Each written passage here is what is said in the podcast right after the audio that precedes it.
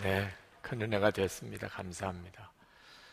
아, 저는 오늘 여러분에게 우리가 아, 쉽게 잘못 가지고 있는 믿음 하나를 아, 바로 잡는 일을 해보고 싶습니다. 여러분은 어떻게 생각하시는지 한번 여러분 자신이 판단해 보시기 바랍니다. 예수님을 믿어도 죄는 짓고 사는 거지. 어쩔 수 없는 거지 뭐. 어떻게 죄 안 짓고 살아? 이렇게 여러분이 생각하시고 계십니까? 아니면 예수님을 믿었으면 죄를 안 짓게 되는 거지. 여러분이 이 두 생각 중에서 어느 쪽이십니까? 아마 여러분들에게도 어떤 나름대로의 가지고 있는 생각이 있으실 겁니다. 아, 예수님을 믿어도 죄를 지을 수밖에 없던 거야. 또는 예수님을 믿었으니 죄를 안 짓게 되는 거지. 대부분 우리 한국의 많은 그리스도인들은 예수님을 믿어도 죄를 지을 거라고 생각을 합니다. 아, 그것은 실제로 자신의 삶을 보고 그렇게 판단하는 거죠. 예수님을 분명히 믿었지만 혈기나 또는 정욕이나 또는 음란함이나 욕심이나 또는 분쟁이나 시기 질투가 계속 자기 안에 일어나니까 예수를 믿어도 어쩔 수 없이 죄를 짓고 사는 거지. 그래서 우리가 아, 하나님 앞에 와서 이 기도할 때 또 죄 짓고 왔습니다. 또 죄 짓고 왔습니다. 하는 기도를 그냥 자연스럽게 하는 겁니다. 아, 또죄 짓는 줄로 아니까. 근데 여러분, 우리 주님의 관점에서 한번 생각해 보십시오. 우리 주님의 관점에서 내 입장에서만 보지 말고 주님의 입장에서 예수님을 믿으면 여전히 또 죄를 짓겠지라고 생각하는 게 맞을지 예수님을 믿었으면 이제는 죄를 안 짓게 된다고 생각하는 게 맞을지 내 입장에서 보는 것과 주님의 입장에서 보는 게 많이 다릅니다. 우리가 왜 쉽게 죄에 무너지느냐 하면 믿음이 문제가 있기 때문입니다. 예수를 믿어도 또 죄를 짓는 거지라고 생각하는 사람은 쉽게 죄에 무너집니다. 이미 무너질 준비를 다 하고 있는 거예요. 네. 또 죄를 짓는 거지 뭐. 어, 느 대학의 중간고사를 치르는데 아, 학생들이 밤새 가면서 시험 준비를 하고 왔는데 아, 교수님이 시험을 며칠 뒤에 미루겠다는 겁니다. 아이들이 막 웅성거리면서 어, 막 짜증도 나고 아니 이러면 차라리 시험을 처음부터 뒤로 미루지 밤새도록 공부까지도 했는데 그래서 어, 어느 한 학생이 일어나서 어, 대표로 교수님에게 항의를 했습니다. 교수님, 아, 진작 그렇게 말씀하시지요. 오늘 시험 보셔야 됩니다. 우리가 어저께 얼마나 열심히 시험 준비를 했는데 이러면 다른 시험에도 차질이 옵니다. 하면서 막 항의를 했어요. 그랬더니 교수님께서 그 학생을 똑바로 쳐다보면서 자네 이름이 뭐야? 그러면서 출석표를 이렇게 들으시는 거예요. 이 학생이 갑자기 소리가 확 작아지면서 김철수입니다. 이렇게 그랬더니 출석표를 이렇게 펼쳐보시면서 김철수, 어, 자네는 용감하구만. 그래도 자네의 의견을 당당하게 말할 수 있는 걸 나는 높이 평가해. 어, 자네는 시험 안 봐도 A 학점이네. 이러면서 그러니까 이 학생이 갑자기 너무너무 당황해 하면서 교수님, 아까는 제가 당황해서 제 이름을 깜빡 잘못 말했습니다. 어, 저는 이영길입니다. 이렇게. 하네. 우리가 맨 요런 꼴이라니까. 조금만 내 문제가 좀 어렵게 되면 그냥 거짓말 하게 되고, 조금만 문제가 심각해지면 금방 도망가게 되고, 어, 우리는 정말 죄 짓지 않고 살아야 된다는 것에 대한 의식이 별로 없습니다. 예수를 믿고도. 그러니까 참 안타까운 일이죠. 여러분, 우리가 죄에 대해서 자포자기하는 마음이 있어요. 어쩔 수 없이 죄는 지을 거다. 오늘 예배 드리러 여러분 오셨는데 여러분의 마음이 하나님을 향하여 어떻습니까? 하나님 저 지난 한 주간 동안 정말 승리하고 왔어요. 이런 마음이십니까? 아니면 하나님 또 죄 짓고 왔어요. 무거운 마음이십니까? 왜 우리는 계속 하나님 앞에 나올 때마다 예배 드릴 때마다 우리 마음이 이렇게 무겁지요? 떳떳하지 못하고 하나님 뵙기가 부끄럽고 왜 그렇지요? 우리 스스로가 믿음이 또 죄를 짓는 줄로 생각하고 있기 때문에 그렇습니다. 죄 안 지어야 되겠다는 생각이 분명치가 않은 거죠. 뭐 털어서 먼지 안 나는 사람 어디 있겠어요? 그죠? 마음으로 짓는 죄 어쩔 수 없지요. 그죠? 큰 죄는 안 지어도 작은 죄는 어쩔 수 없이 짓고 사는 거지요. 이렇게 생각을 하니까 우리가 죄 문제에 대해서 극복이 안 되는 겁니다. 근데 여러분 명심해야 됩니다. 예수 믿는 사람들은 죄 안 짓게 되어 있습니다. 그것이 하나님의 약속이에요. 구절 말씀을 한번 보실까요? 하나님에게서 난 사람은 누구나 죄를 짓지 않습니다. 하나님의 씨가 그 사람 속에 있기 때문입니다. 그는 죄를 지을 수 없습니다. 그가 하나님에게서 났기 때문입니다. 여러분 분명히 보셨지요? 분명히 하나님의 말씀 속에 하나님으로부터 난 사람은 죄를 짓지 않는다고 나오잖아요. 그러니까 우리가 믿음을 가질 때 내 경험에 비추어서 믿는 게 아니고 하나님의 말씀을 믿는 거잖아요. 그러므로 여러분들이 믿음은 바로 가지셔야 합니다. 예수를 믿으면 죄를 짓지 않게 돼 있는 거구나. 우리가 십자가의 복음을 오해할 때가 있습니다. 예수님께서 우리 모든 죄를 다 짊어지시고 십자가에 죽으셨기에 우리 죄는 다 용서받았습니다. 우리는 다 깨끗해졌습니다. 의로워졌습니다. 하나님의 자녀가 되었습니다. 자, 이런 놀라운 십자가의 복음을 하나님이 우리에게 주신 것은 이제 마음 놓고 죄 지으라고 주신 거죠. 결국 그럴 수가 없습니다. 하나님께서 우리에게 나는 너를 이제 십자가를 아, 통과한 너를 내 자녀로 삼겠다. 지옥에 갈 수밖에 없는 마귀의 종로로 다는 우리를 하나님의 자녀 삼겠다.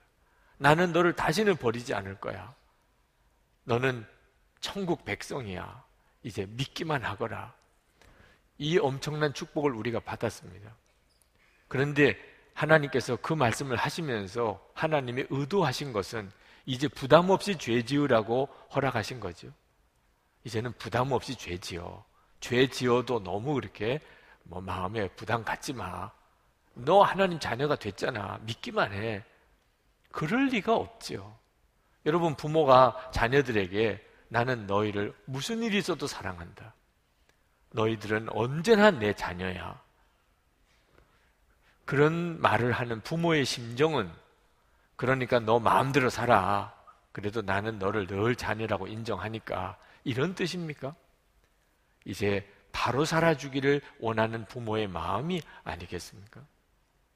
그러므로 여러분 십자가의 복음, 완전한 속죄의 복음은 우리를 죄 안 짓게 하려고 하는 하나님의 뜻이지 죄 지어도 좋다는 뜻이 아닙니다. 하나님께서 우리에게 베푸신 은혜는 엄청납니다.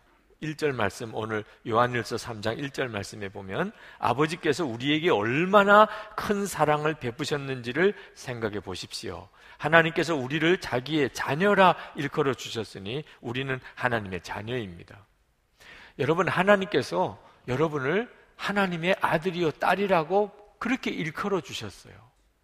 여러분은 하나님의 자녀입니다. 이게 얼마나 놀라운 축복입니까? 잘 믿어지지가 않지요. 왜? 우리 자신이 그렇게 살지를 못했으니까.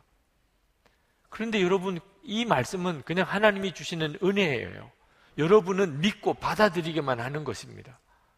자격이 없는 자가 엄청난 사랑을 받았으니 그걸 은혜라고 하는 겁니다. 여러분이 자격이 없다는 건 문제가 안 됩니다.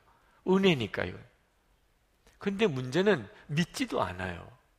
여러분이 진짜 직장에 갔을 때, 여러분이 시장에 갔을 때, 여러분 스스로가 나는 하나님의 아들이야, 하나님의 딸이야, 이런 생각 해 보셨습니까?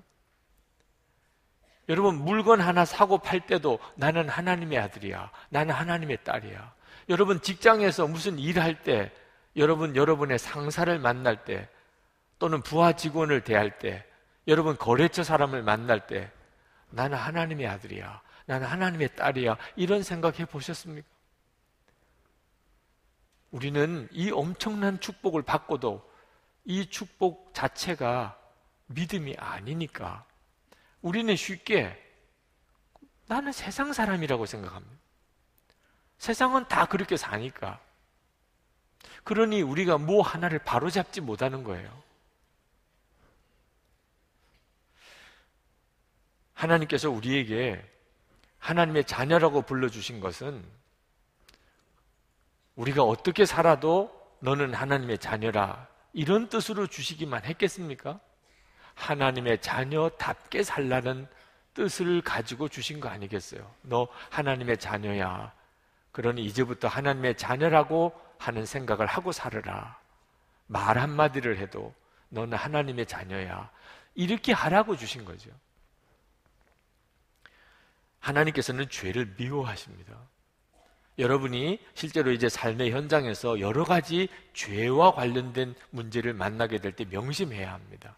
하나님은 죄를 미워하세요. 얼마나 미워하셨냐? 우리에게 죄가 없어지게 하기 위해서 하나님의 독생자를 보내시고 예수님은 십자가에 죽게 하시고 성령 하나님이 우리 안에 오셨어요. 우리를 죄 짓지 않게 하려고. 하나님은 죄를 짓지 않게 하기 위해서 치르신 대가가 엄청납니다. 그런데도 우리가 또 죄를 지으면 그건 하나님에게 말할 수 없는 고통이 결코 우리가 복될 수가 없는 삶이죠. 여러분 마태복음 5장 20절 말씀을 꼭 기억하셔야 됩니다. 내가 너에게 이르노니 너희 의가 서기관과 바리새인보다 더 낫지 못하면 결코 천국에 들어가지 못하리라. 여러분 이 서기관과 바리새인이라는 말은 당대에 하나님의 말씀을 가장 많이 알고 하나님의 말씀대로 살려고 애를 썼던 사람의 대표하는 사람들입니다. 서기관 늘 성경을 이렇게 기록하고 그리고 이렇게 옮겨 쓰는 사람. 요즘처럼 인쇄술이 발달됐던 때가 아니니까. 그리고 성경을 가르치는 사람. 바리새인 1.1핵도 어김없이 하나님의 말씀대로 살아보려고 애를 썼던 사람. 물론 그들이 좀 외식주의자들이었기 때문에 문제지만 하여튼 겉으로는 철저하게 하나님 말씀대로 살려고 했던 사람들. 그 사람들보다 더 의로워야 천국에 들어간다. 예수님이 말씀하신 기준입니다. 그러니까 우리식으로 표현하면 여러분 지금까지 살아오는 동안 책을 통해서든지 직접 만났든지 정말 도덕적이고 의로운 사람, 여러분이 그동안 만난 사람 중에 저 사람은 정말 철저하게 법을 지키고 도덕적이고 의롭고 깨끗하고 그런 사람으로 여러분이 마음으로부터 존경이 되는 사람. 그런 사람 생각나시면 그 사람보다도 더 도덕적이어야 천국에 갑니다. 그게 예수님이 말씀하신 기준입니다. 하나님께서는 우리가 죄를 지어도 어쩔 수 없다고 그냥 허허하고 넘기시는 하나님 아니라는 뜻이죠. 우리가 하나님의 자녀 되어, 자녀가 되었다고 확신하게 되면 깨끗하게 살고자 하는 소원이 생길 수밖에 없습니다. 하나님의 자녀가 됐다. 그러면 깨끗한 사람이 되려는 마음이 일어나요. 3절 말씀에 그에게 이런 소망을 두는 사람은 누구나 그가 깨끗하신 것과 같이 자기를 깨끗하게 합니다. 하나님의 자녀가 되는 순간부터 하나님이 깨끗하신 것처럼 나도 깨끗하게 되려고 하게 돼 있어요. 그게 하나님의 자녀의 특징입니다. 하나님의 자녀인지 아닌지를 구분하는 방법이죠. 예수님은 죄 짓지 않게 하시려고 우리에게 오셨어요. 5절 말씀에 여러분이 아는 대로 그리스도께서는 죄를 없애려고 나타나셨습니다. 6절에 그러므로 그리스도 안에 머물러 있는 사람마다 죄를 짓지 않습니다. 죄를 짓는 사람마다 그를 보지도 못한 사람이고 알지도 못한 사람입니다. 여러분 지난 한 주간 동안에 죄를 짓고 살았습니까? 만약에 그랬다면 여러분은 예수님을 알지도 보지도 못한 사람. 예수님 안에 살았던 사람은 죄를 짓지 않습니다. 이게 성경이 말씀하고 있는 내용입니다. 여러분, 미혹에 빠지면 안 됩니다. 지금 이 문제에 대해서 미혹이 있습니다. 잘못 가르치는 게 있다는 거죠. 7절 말씀해 보면 자녀되니 여러분 아무에게도 미혹을 당하지 마십시오. 의를 행하는 사람은 하나님이 의로우신 것과 같이 의롭습니다. 여러분 하나님의 자녀들은 의를 행하는 사람이고 하나님의 하나님이 의로우신 것처럼 의롭습니다. 그런데 예수 믿으면 그냥 어떤 죄를 지어도 다 구원받는다. 아, 예수 믿는다고 어떻게 죄 안 짓고 살아. 죄 짓고 살지만 그냥 회개하면 용서받는다. 또 예수 믿으면 이미 다 용서받은 거니까 뭐 회개하고 말 것도 없이 무조건 용서 받은 줄로 믿으면 된다. 이런 걸 복음이라고 가르치는 분들도 있습니다. 이걸 미혹이라고 그런 거예요. 여러분이 성경을 보시니까 여러분도 판단하실 수 있지요. 뭐 성경학자가 아니라도 성경 말씀 자체가 뭘 특별히 어려운 말씀도 아닙니다. 여러분, 죄 짓는 일은 마귀의 역사입니다. 8절 말씀에 죄를 짓는 사람은 악마에게 속해 있습니다. 악마는 처음부터 죄를 짓는 자이기 때문입니다. 그러므로 여러분, 그냥 죄 짓게 되는 일을 작게 여기면 큰일 납니다. 은밀한 죄, 아직까지 은밀한 죄가 해결이 안 된 사람, 또 습관적인 죄, 자꾸 똑같은 죄를 짓는 가족들만 알고 있는, 나만 알고 있는 죄, 혈기, 욕심, 교만, 음란, 정욕, 미움과 다툼. 여러분, 이런 죄들을, 아, 그건 사람이면 어쩔 수가 없는 거야. 예수 믿어도 할 수가 없지. 이렇게 생각하면 안 됩니다. 그건 마귀의 역사라는 거예요. 마귀가 사로잡고 있는 사람이라는 뜻입니다. 여러분, 생각으로 나쁜 생각하는 것도 무서운 일입니다. 생각으로 나쁜 생각하는 거. 가련 유다가 예수님을 팔려는 생각을 마귀가 집어넣어 줄 때 그걸 몰랐어요. 그래서 결국은 그 생각을 계속 품고 있다가 예수를 팔아버리게 됩니다. 마귀가 들어가 버려요. 지금도 여러분 똑같은 걸 아셔야 됩니다. 남에게 말하기 부끄러운 생각, 큰일 납니다. 그 생각을 집어넣어 준 자가 마귀입니다. 남에게 말할 수가 없는 어떤 마음과 생각, 이거 품었다가는 큰일 나는 거 아셔야 됩니다. 그러나 여러분, 우리 힘으로는 죄를 이길 수가 없습니다. 그래서 예수 그리스도를 믿는 복음이 있는 거예요. 여러분, 예수님께서 우리를 죄 짓지 않게 만들어 주신다는 겁니다. 8절 말씀에 하나님의 아들이 나타나신 목적은 악마의 일을 멸하시려는 것입니다. 이 악마의 일이 죄를 짓게 하는 거예요. 악마가 지금 마귀가 계속해서 우리에게 죄를 짓게 만듭니다. 그런데 예수님은 이 악마의 일을 멸하려고 오셨어요. 다시 말하면 우리를 죄 짓지 않게 하시려고 오셨다는 겁니다. 여러분 잘 새겨 들으셔야 돼요. 죄를 짓지 말아라. 이렇게 끝나면 이건 율법이고 이건 우리에게 말할 수 없는 멍해예요. 하나님 앞에 나설 사람 아무도 없습니다. 죄를 짓지 말아라고 한다. 근데 복음은 죄를 짓지 않게 해 주시겠다. 이건 하늘과 땅 차이입니다. 죄를 짓지 말라는 것과 죄를 짓지 않게 해 주겠다는 것. 엄청나게 다른 이야기예요. 아, 죄를 짓지 않게 해 주시겠다는데 그것도 못 해요. 죄를 짓지 않게 해 주시겠다는. 죄를 짓지 말라가 아니고 죄를 짓지 않게 해주시겠다는데. 구절 말씀에 하나님에게서 난 사람은 누구나 죄를 짓지 않습니다. 죄를 짓지 말라는 것과 뉘앙스가 다릅니다. 죄를 짓지 않게 된다는 거예요. 여러분, 우리 노력과 열심 가지고 죄를 짓지 않으려고 해보는 일은 그것은 복음과 반대되는 것입니다. 그리고 되지도 않습니다. 만약에 그렇게 해서 죄를 짓지 않게 된다면 예수님의 십자가가 있을 필요도 없죠. 우리가 할 수 있는 일은 예수님을 믿는 것 뿐입니다. 예수님을 믿는다. 그런데 예수님을 믿었는데 죄를 짓지 않게 됐어요. 그러니까 이 복음의 능력이죠. 예수 믿는 건 엄청난 축복이고 엄청난 능력이죠. 여러분이 그 경험을 정말 하셔야 하는 것입니다. 그때부터 여러분은 증인이 됩니다.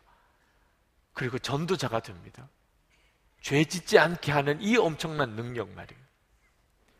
크리스티, 크리스티 킴 선교사님, 우리 교회 오셔서도 말씀을 전하신 적이 있는데 그 선교사님이 어려서 굉장한 마음의 상처가 심했는데 대학생이 되어서 완전히 춤바람이 났습니다.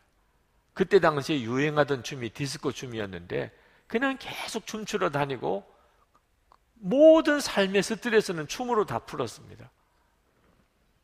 그런데 이분이 예수님께서 그 선교사님에게 찾아오셨어요. 주님을 인격적으로 만났습니다. 예수님께서 그 선교사님의 어린 시절의 마음의 상처들, 쓴뿌리들을 다 보혈로 씻어 치유해 주셨어요. 예수님 안에서 완전히 사람이 거듭났습니다. 그리고 일어난 변화가 춤이 싫어진 겁니다. 더 이상 막 춤추고 싶지가 않더래요. 아, 춤추기 싫은데 뭘 또 춰요? 선교사님이 되고 난 다음에 선교사님이니까 춤을 추지 말아야 된다. 춤을 추고 싶은데 선교사니까 춤을 추지 말아야 된다. 그러면 선교사 하는 일이 정말 곤혹이죠. 하지 말아야 되기 때문에 안 해야 되는 일이라면. 그런데 춤추고 싶은 마음이 없어요. 거기에 막 매여서 이렇게 춤추러 돌아다니는 이런 마음이 다 없어졌어요. 돈 주고 추라고 그래도 추기 싫어요. 그러면 된 거죠, 뭐. 예수 그리스도 안에서 우리 안에 이런 엄청난 놀라운 변화가 일어나는 거죠. 야, 정말 그런 일이 내게 일어날까? 나는 늘 이런 문제가 넘어지고 저런 문제 때문에 부끄럽고 그렇게 살았는데 정말 내게도 그런 변화가 일어날까? 물론입니다. 지금은 여러분이 좀 믿어지지 않을지도 몰라요. 여러분, 여러분의 마음의 생각이 오늘 이렇게 바뀌는 일이 이 짧은 한 30분밖에 안 되는 설교 시간에 될까? 예수 믿어도 죄는 지울 수밖에 없는 거지. 아니야, 예수 믿으면 죄 안 짓게 돼. 이 생각의 변화가 이 30분에 일어날 수 있을까? 성령께서 정말 역사하셔야만 될 일이겠지요. 그런데 여러분, 이제 여러분 안에 성령께서 예수 믿으면 죄 안 짓게 돼. 죄 안 짓는 사람이 되어버려. 죄 짓기 싫은 사람이 되어버려. 그 이유를 말씀하고 계세요. 이 본문 속에. 그것이 바로 우리 속에 하나님의 씨가 심겨졌다는 겁니다. 구절 말씀을 보실까요?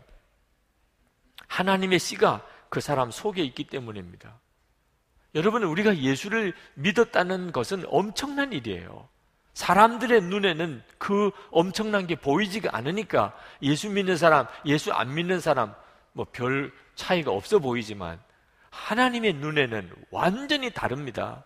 하나님이 보시는 눈에는 예수 믿는 사람과 예수 안 믿는 사람이 이건 비교가 안 될 정도 차이가 있는데 무슨 차이지요? 하나님을 믿는 사람 안에는 하나님의 씨가 그 속에 심겨졌어요. 하나님의 씨가. 하나님의 씨라는 말은 하나님입니다. 하나님. 성령 하나님이세요. 우리가 예수를 믿으면 그냥 교회만 다니는 것, 그리고 교인으로 등록받는 것만 아닙니다. 하나님의 씨, 성령 하나님이 우리 안에 오세요. 우리 눈에는 보이지가 않지만 하나님의 눈에는 보입니다. 성령 하나님이 그 마음이 중심에 계신 사람과 안 계신 사람은 이건 엄청난 차이입니다. 하나님의 씨가 우리 속에 들어왔기 때문에 비로소 우리는 육신대로 못 살아요. 하나님의 씨가 우리 속에 있다는 사실을 여러분이 명심해야 됩니다. 목사님, 저는 하나님의 씨가 제 안에 있다는 게 믿어지지가 않습니다. 뭐 특별한 은혜가 있는 것도 아니고 특별한 체험도 하지도 않았고 특별한 간증도 없습니다. 그러신 분이 혹시 이 자리에 계시면 다시 한번 제가 물어보고 싶어요. 여러분 예수 믿으시고 여러분의 죄가 다 사함받고 여러분은 하나님의 자녀가 되었다는 믿음이 겨자씨만한 믿음이라도 있습니까? 있으시면 아멘 해보세요. 그렇다면 여러분 지옥 갈 수밖에 없는 자가 마귀 종로를 닫은 자가 모든 죄가 사함 받고 하나님의 자녀가 되는 권세를 받은 이 엄청난 축복보다 더 큰 간증, 더 큰 체험이 도대체 어디 있어요? 우리가 이 세상 사는 동안에 하나님이 여러 가지 은혜와 축복을 받겠지만 지옥 갈 수밖에 없는 내가 하나님의 자녀가 되는 이 엄청난 축복을 받은 것보다 비교할 수 있는 그런 축복이 뭐가 또, 또 있어요? 아, 충분하지요. 이미 다 받았지요. 내가 예수 믿고 내 죄가 사함받았고 하나님의 자녀가 되었다는 믿음이 내 마음속에 있다. 하나님의 씨가 여러분 속에 있으니까 성령 하나님께서 여러분 안에 임하셨으니까 여러분에게 그 믿음이 생긴 거잖아요. 여러분 오늘 예배 드리는 거 보세요. 여러분이 오늘 이 예배당에 나와 앉아 있지만 솔직히 지난 주간에 이렇게 예배 드릴 사람이라고는 도무지 정말 이해가 안 되고 상상도 안 될 정도로 부끄러운 장소에서 부끄러운 일을 했던 사람도 있을 거예요. 정말 믿어지지 않는 삶을 사는 오늘 교회 와서 예배는 드리지만 실제로 한 주간 동안에 집에서 가정 또 직장에서 또 세상에서 이렇게 살면서 별의별 더러운 죄, 부끄러운 짓을 하고 살았던 분도 있을 거예요. 그러니까 그게 우리 믿음을 무너뜨리는 거죠. 그걸 육신이라고 하는 겁니다. 우리가 육신을 가지고 있으니까 육신을 통해서 별의별 부끄러운 일도 부끄러운 행동도 하게 돼요. 우리 속에 끊임없이 그런 역사를 경험, 죄의 역사를 경험하는 거죠. 그러나 또 그걸 뒤집어서 이야기하면 여러분 지난 한 주간 동안에 여러분의 살았던 일, 만났던 사람, 말했던 해, 말과 행동 그걸 다 아는 사람인 오늘 여러분이 교회에 나와 앉아서 예배 드리는 거 보고 기절초풍할 사람도 있잖아요. 어떻게 저 사람이 어떻게 저 사람이 일요일에 교회 가서 예배 드리지? 아니, 그 사람이 맞아? 이렇게 할 사람도 있잖아요. 여러분, 이게 도대체 또 뭐예요? 어떻게 이렇게 그렇게 살았던 그 사람이 어떻게 그 교회 나와 예배 드릴 생각을 하셨습니까? 무엇이 도대체 여러분을 여기까지 오게 했어요? 우리 속에, 육신 속에 하나님의 씨가 들어와서 나로 하여금 하나님께 예배 드리러 가야 되겠다는 마음을 여러분이 실제로 느끼고 있지 않으세요? 우리의 문제가 뭐지요? 나는 그동안에 육신을 너무 크게 보고 있는 겁니다. 죄 지을 수밖에 없다는 사람은 다 똑같아요. 육신을 너무 크게 보고 있는 거예요. 우리 주님은 내 안에 오신 주님은 육신보다 더 강하신 분입니다. 내 육신도 강하지만 내 안에 오신 주님은 육신보다 더 강하신 분이에요. 여러분이 예수님이 정말 여러분 안에 계시고 여러분의 육신보다 더 강하시다는 사실을 믿는 순간에 죄 안 지을 수 있지라고 믿게 되고 예수님은 육신보다도 못하셔. 내 육신이 얼마나 강한데 이런 사람은 죄 지을 수밖에 없다고 믿는 거예요. 여러분 안에 여러분 안에 오신 하나님의 씨, 성령 하나님, 그분이 바라보게 해주시는 예수님, 여러분이 그분을 바라보면 문제는 정말 달라집니다. 여러분이 혹시 죄를 짓고 마음이 괴로운 것조차도 하나님의 씨가 여러분 속에 있다는 뜻이에요. 에베소서 4장 30절에 하나님의 성령을 근심하게 하지 말라. 그 안에서 너희가 구원의 날까지 인지심을 받았느니라. 마음에 성령의 근심을 느끼는 것조차 내 마음에 성령이 계시다는 증거예요. 그런데 그걸 깨닫지를 못하는 거죠. 여러분이 여러분 안에 계시는 하나님을 아는 순간부터 그때부터 문제는 달라지기 시작합니다. 놀라운 약속이에요. 9절 하반절에 그는 죄를 지을 수 없습니다. 그가 하나님에게서 났기 때문입니다. 저는 오늘 여러분에게 이 약속의 말씀이 여러분에게 그대로 이루어지기를 여러분이 소원하게 되기를 도전하고 싶어요. 여러분이 믿으려면 진짜 믿어야 되잖아요. 예수를 믿었다고 한다면 여러분 한번 제대로 믿어봐야 되잖아요. 그 제대로 믿어야 되는 믿음 중에 하나가 예수 믿으면 죄를 안 짓게 된다고 하셨는데, 아, 하나님 이 말씀을 제가 믿겠습니다. 그리고 그이 말씀이 저에게 이루어지게 해 주옵소서. 여러분 열쇠는 여러분 안에 계신 하나님의 씨를 여러분이 아는 거예요. 거기에 여러분의 삶이 바뀌는 열쇠가 있습니다. 우리는 육신을 가지고 있기에 예수를 믿어도 여전히 죄의 역사를 경험합니다. 그러나 죄의 역사가 있는 가운데 동일하게 하나님의 역사도 있습니다. 여러분이 어떤 것을 더 붙잡으실 거예요? 하나님의 씨라고 이렇게 말씀하시는 것은 우리에게 무언가 할 일이 있다는 뜻입니다. 하나님의 씨라고 했다면 여러분 만약에 여러분에게 씨를 나눠 드리면 여러분 뭐 어떻게 하실 거예요? 제가 여러분에게 포도씨를 나눠 드렸다고 합시다.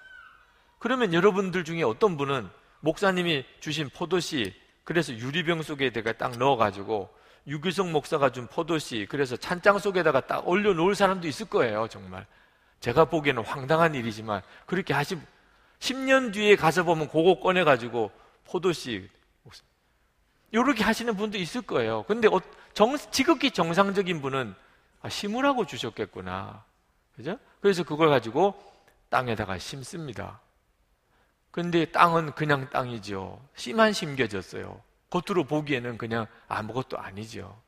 그러나 땅에 씨가 심겨진 사람. 어떤 사람은 벌써 싹이 났습니다. 아, 목사님 이거 보세요. 씨를 심었더니 이게 렇 싹이 났어요. 여러분, 씨하고 이 싹하고는 얼마나 다릅니까? 어떤 사람은 조그만 나무가 되었어요. 포도나무예요. 보니까 벌써. 작지만 포도나무네. 어떤 사람은 그 포도나무가 많이 자라서 이제 열매가 조그만 열매가 맺어요. 포도 열매가 맺었습니다. 포도 열매가. 어떤 사람은 이미 포도나무가 많이 커서 열매가 주렁주렁 맺어요. 똑같은 씨를 나눠드려도 달라요.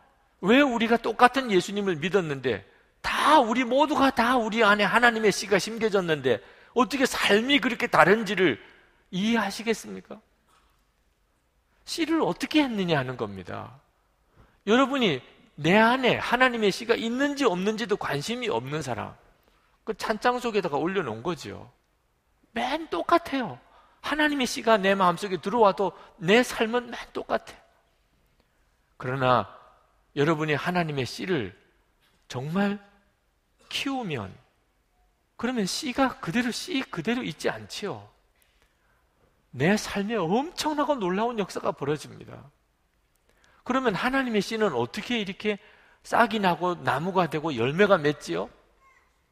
여러분이 말씀을 보고 기도 생활을 하고 그리고 하나님이 깨닫게 하신 대로 순종하는 이 세 가지지요. 여러분이 계속 말씀을 보고 그리고 여러분이 하나님 앞에 정말 기도하기를 힘쓰고 그리고 주님이 마음이 깨닫게 하신 대로 명령하신 대로 그대로 순종하려고 하면 그래서 성령의 충만함이 있는 거죠. 우리 안에 성령님이 오신 거하고 성령의 충만하고는 다르죠.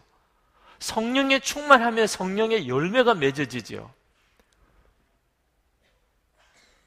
하나님이 계획하신 것이에요. 요한복음 15장 4절에서 6절까지 제가 말씀을 읽어 드리겠습니다. 내 안에 거하라. 나도 너희 안에 거하리라. 가지가 포도나무에 붙어 있지 아니하면 스스로 열매를 맺을 수 없음 같이 너희도 내 안에 있지 아니하면 그러하리라. 나는 포도나무여 너희는 가지라 그가 내 안에 내가 그 안에 거하면 사람이 열매를 많이 맺나니 나를 떠나서는 너희가 아무것도 할 수 없습니다. 사람이 내 안에 거하지 아니하면 가지처럼 밖에 버려져 마르나니 사람들이 그것을 모아다가 불에 던져 사르느니라. 여러분 예수님을 믿어도 예수님께서 어떻게 믿으라고 하셨죠? 예수님 안에 거하고 예수님이 우리 안에 거하시고 그렇지 않으면 아무것도 열매도 맺어지지 않는다는 거예요. 이미 우리 안에는 엄청난 축복이 임했습니다. 하나님의 씨, 성령 하나님이 우리 안에 오셨어요. 그 성령 하나님은 우리에게 계속 예수님을 바라보게 해주십니다. 그래서 24시간 주님을 바라보시라는 거예요. 24시간 주님을 바라보시고 살아보십시오. 여러분 안에 무슨 변화가 일어나는지를 죄를 지을 수가 없게 된다니까. 내게 하나님의 씨가 심겨져 있구나. 여러분이 이 사실을 정말 알고 그리고 이 사실을 감사하고 그 사실을 믿고 그리고 그렇게 기대하며 나가 보십시오. 나는 죽고 예수로 삽니다. 여러분이 선언하고 계속 나가 보십시오. 갈라디아서 2장 20절에 사도 바울이 내가 그리스도와 함께 십자가에 못 박혔나니 그런즉 이제는 내가 사는 것이 아니요 오직 내 안에 그리스도께서 사시는 것이라 이제는 내가 육체 가운데 사는 것은 나를 사랑하사 나를 위하여 자기 자신을 버리신 하나님의 아들을 믿는 믿음 안에서 사는 것이라 사도 바울은 어떻게 하나님의 씨가 열매가 됐습니까? 내가 죽었다고 고백하는 내가 죽었다고 내 안에 하나님의 생명이 오셨어요 두 생명이 어떻게 내 속에 있겠어요? 그러니 사도 바울은 나는 그리스도와 함께 십자가에 못 박혔다고 이제는 내가 사는 것이 아니라고 나는 이제 예수님을 믿는 믿음으로 사는 것이라고 그렇게 해서 사도 바울의 삶 속에 그렇게 역사가 일어난 거잖아요. 우리가 그렇게 못합니까? 그게 그렇게 어렵습니까? 예수님은 나의 왕이시라고. 예수님 한 분이면 충분하다고. 그렇게 고백하고 나가 보시라는 거예요. 여러분, 용서받은 축복만 귀하게 여기면 안 됩니다. 반드시 거기서 더 나아가야 돼요. 주님이 나를 통하여 내 삶을 완전히 바꾸어서 이제는 정말 죄를 지을 수 없는 사람이 되도록 그렇게 만들어 가시는 단계로 가야 합니다. 우리 주님 다시 오실 때가 우리에게 다 이제 주어집니다. 그 날이 언제일지는 모르지만 여러분 지금 준비 안 되면 이 모습 그대로 주님 만납니다. 지금 여러분의 사는 모습 그대로 주님을 만나요. 앞으로 어떻게 변화될 날이 올 것이라 헛기대하지 마십시오. 여러분, 지금 안 변하면 변할 날 없습니다. 이미 예수님 영접했는데 아직도 이 삶이 안 변하면 가능성 없어요. 2절 말씀을 한번 보겠습니다. 사랑하는 여러분, 이제 우리는 하나님의 자녀입니다. 앞으로 우리가 어떻게 될는지는 아직 밝혀지지 않았습니다만 그리스도께서 나타나시면 우리도 그와 같이 될 것임을 압니다. 그때 우리가 그를 참 모습대로 뵙게 될 것이기 때문입니다. 여러분, 예수님 앞에 서면 그대로 내 모습이 다 드러납니다. 그날이 여러분에게 기쁨의 날일 수도 있고 두려운 날일 수도 있습니다. 지금 여러분의 모습이 그, 그 모습이니까. 제가 지난 주간에 참 마음 아픈 사연을 신문에서 보았습니다. 고등학교 2학년 학생이 자살을 했다는 거예요. 그 사연이 기가 막힙니다. 아버지가 성범죄자였기 때문입니다. 40대 중반인 그의 아버지는 철도 공무원입니다. 지방에는 어느 철도역에서 근무하시는 분인데 자원봉사 나온 여중생을 성추행한 죄를 지었습니다. 그 사건이 일어나기 전까지 이 아들은 학급 반장을 했던 아주 밝고 리더십이 있었던 아이입니다. 중학교 2학년 때 아버지가 성범죄자라는 이 사실은 엄청난 충격이었어요. 그가 수면제 먹고 자살까지 시도했습니다. 그런데 아버지가 스스로 무죄라고 자꾸 주장하는 겁니다. 이 아들은 아버지를 믿었습니다. 그래서 아버지의 재판을 위해서 변론 자료를 준비하며 도왔습니다. 어떻든지 아버지가 무죄라는 사실을 밝혀내려고. 그런데 대법원에서 유죄 확정 판결이 났습니다. 이 아들은 절망해버렸습니다. 큰아들은 아버지 따라서 자기는 철도 공무원이 되겠다고 했던 꿈을 접어버렸습니다. 막내인 초등학생 셋째 아들은 나는 불행하다는 말을 꺼내기 시작했습니다. 둘째였던 이 아들은 정말 삶 자체가 무너졌어요. 온 가족들이 어디 가서 살 데가 없습니다. 이웃 사람들이 아동 청소년 성보호에 관한 법률에 따라서 매년 이 박 씨의 신상과 사진 정보가 담긴 우편물을 받기 때문입니다. 지금 법이 그렇게 되어 있습니다. 그래서 이 동네에서 저 동네로 이사를 가고 저 동네에서 저 동네로 이사를 갑니다. 왜? 건물 주인이 우리 건물이 성범죄자가 사는 곳으로 등록됐더라. 나가. 이렇게 요구하니까. 조금 지나면 한 해를 못 견디고 또 이사를 가야 됩니다. 마지막 쓴 일기장에 눈만 뜨면 우울해지고 짜증난다. 나도 모르게 허튼 생각을 하게 되고 약이 생각나지만 선뜻 행하지는 못하겠어서 그냥 잠들고 만다. 어젠 거의 자살 직전까지 갔었던 것 같다. 너무 괴롭다. 한때는 마음도 잡았었어. 의사가 되어서 가족 호강시키겠다고. 학생 회장 선거에 나갈 만큼 학교 생활에 전념해 보려고 애도 썼지만 결국은 마음속에 남은 상처 극복이 안 되고 결국은 자살을 실행했습니다. 그 엄마가 통곡을 합니다. 엄마도 죽고 싶은 순간이 많았지만 너희들 때문에 꾹 참고 살았는데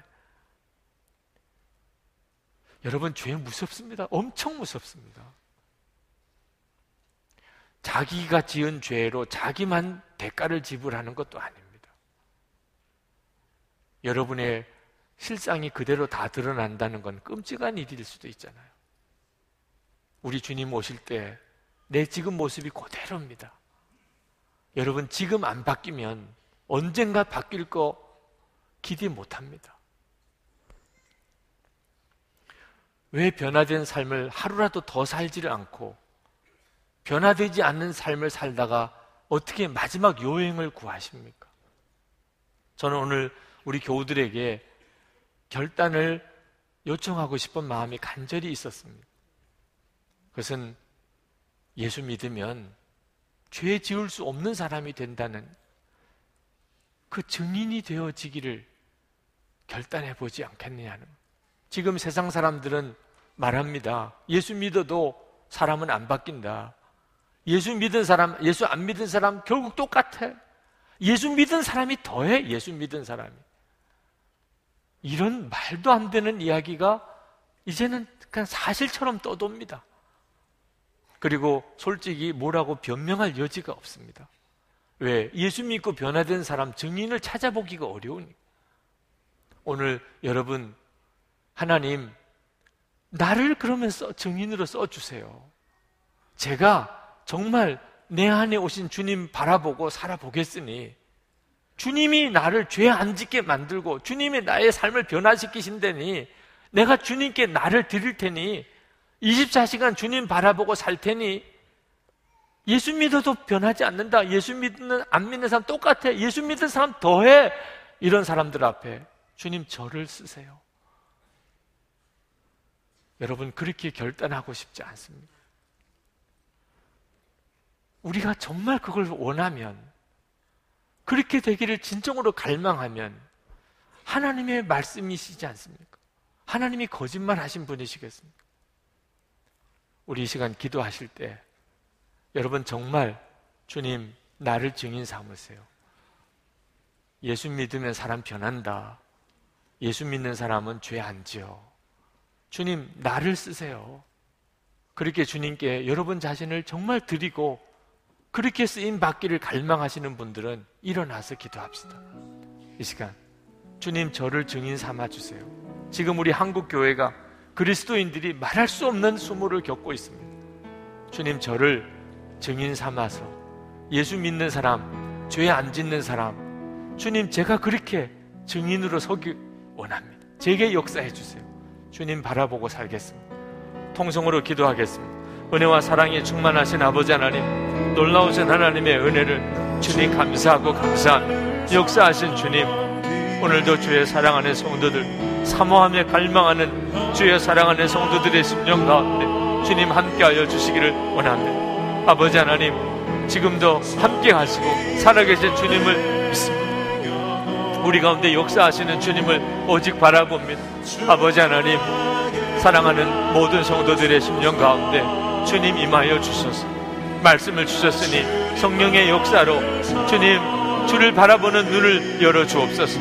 이미 하나님의 씨를 심어 주셨습니다. 주님, 우리는 주님을 떠나서 살 수가 없습니다. 주님을 버리고 살 수가 없습니다. 하나님, 이미 우리는 주님께 붙잡힌 자가 되었습니다. 아버지 하나님, 더 역사해 주소서. 주님, 더 역사해 주소서. 육신대로 살지 아니하고 하나님 세상 풍제대로 살지 않고 하나님 기뻐하는 뜻대로 사는 역사가 일어나게 하소서. 하나님, 저를 증인 삼으소서. 하나님, 살아계심의 증인을 삼으소서. 예수 믿으면 사람 변하는 증인이 되기를 원합니다. 주님, 역사해 주시기를 원합니다. 하나님, 오늘도 사랑하는 성도들, 주님 축복하소서. 주님의 손으로 안수하여 주소서. 기름 부어 주소서. 하나님, 아버지 하나님 영광 받으시고, 주님이 역사하심에 놀라운 하나님, 열매를 주여 허락해 주소서. 감사합니다. 주님 찬양합니다. 아버지 하나님, 말도 안 되는 일이 사실처럼, 진리처럼 주님 말해지고 있습니다. 예수 믿어도 정말 소용없는 겁니까? 예수 믿는 사람, 예수 안 믿는 사람 다를 게 없는 겁니까? 예수 믿는 사람 더하다. 정말 이런 말 듣고 살아야 하는 것입니까? 주님, 절대로 그렇지 않다고 믿습니다. 주님의 약속은 변함이 없는 약속. 주님의 말씀은 반드시 이루어지는 것을 믿습니다. 주님, 오늘 분명히 저희들이 보았습니다. 하나님께로 난 자는 죄 짓지 않는다는 사실, 죄를 지을 수 없다는 사실을 보았습니다. 우리 안에 하나님의 씨가 있습니다. 하나님, 저희들은 하나님 떠나 살 수가 없습니다. 우리가 무슨 일이 있어도 예수님 부인할 수가 없습니다. 이미 우리는 하나님에게 사로잡힌 자입니다. 아버지 하나님, 그러나 하나님 육신에 매여 산 때가 많았습니다. 하나님, 이 시간 저희들이 주님을 바라봅니다. 오직 주 예수님만 바라봅니다. 저희들을 증인 삼아 주소서. 예수 그리스도 안에 있으면 죄 짓지 않는 것. 예수 그리스도 안에 있는 자는 삶이 완전히 변하는 주님 저희를 증인 삼으소서. 그래서 사람들에게 보이소서. 하나님의 살아계심. 정말 예수 그리스도의 복음은 삶을 변화시키는 복음임을 우리로 인하여 증거되기를 원합니다. 주님, 우리의 간절한 마음, 간절한 소원을 주님께 올려드립니다. 역사하소서. 주님, 이제 또 한 주간을 주님께 부탁합니다. 주님 바라보고, 주님 정말 믿고, 주님 찬양하며 나아가겠습니다. 오늘도 주의 사랑하는 성도들 하나님 앞에 나와 마음을 다하여 예배하고 그리고 사랑과 감사를 담은 헌금을 주님께 드렸습니다. 하나님 기뻐하는 뜻대로 이 헌금이 귀하게 사용되기 원합니다. 그리고 성도들에게 주여 위로와 은혜를 주소서. 경제적으로 어려움 당한 이들도 많습니다. 그러나 하나님, 주님을 더욱 바라보게 하소서. 살 길을 주님 열어주소서. 육신의 병든 이도 고쳐주시고 마음의 심령 회복을 주시고 깨어진 관계가 다 회복되게 하시고 우리의 가족들 자녀들 주님 붙들어 주시고 성도들이 기업에 복을 주소서 하나님 저희들이 변화됨으로 이 한국 사회가 바꿔지기 원합니다 불의가 가득하다고 하고 온갖 악한 소문들이 떠돕니다 주님 성도들이 곳곳에서 빛과 소금 되어 하나님 이 사회를 새롭게 하게 하소서 주님 이 민족이 바꿔지고 남북이 통일되는 일, 진정한 화해가 이루어지는 일, 하나님 허락해 주소서. 교회가 서야, 이 민족이 바로 서야 감당할 수 있겠습니다. 북한에 있는 동포들 구원해 주소서. 땅 끝까지 주의 복음이 전해지게 하소서. 선교사님들을 축복해 주소서. 주님의 손에 부탁드립니다. 주 예수 그리스도 이름으로 간절히 기도합나이다. 아멘.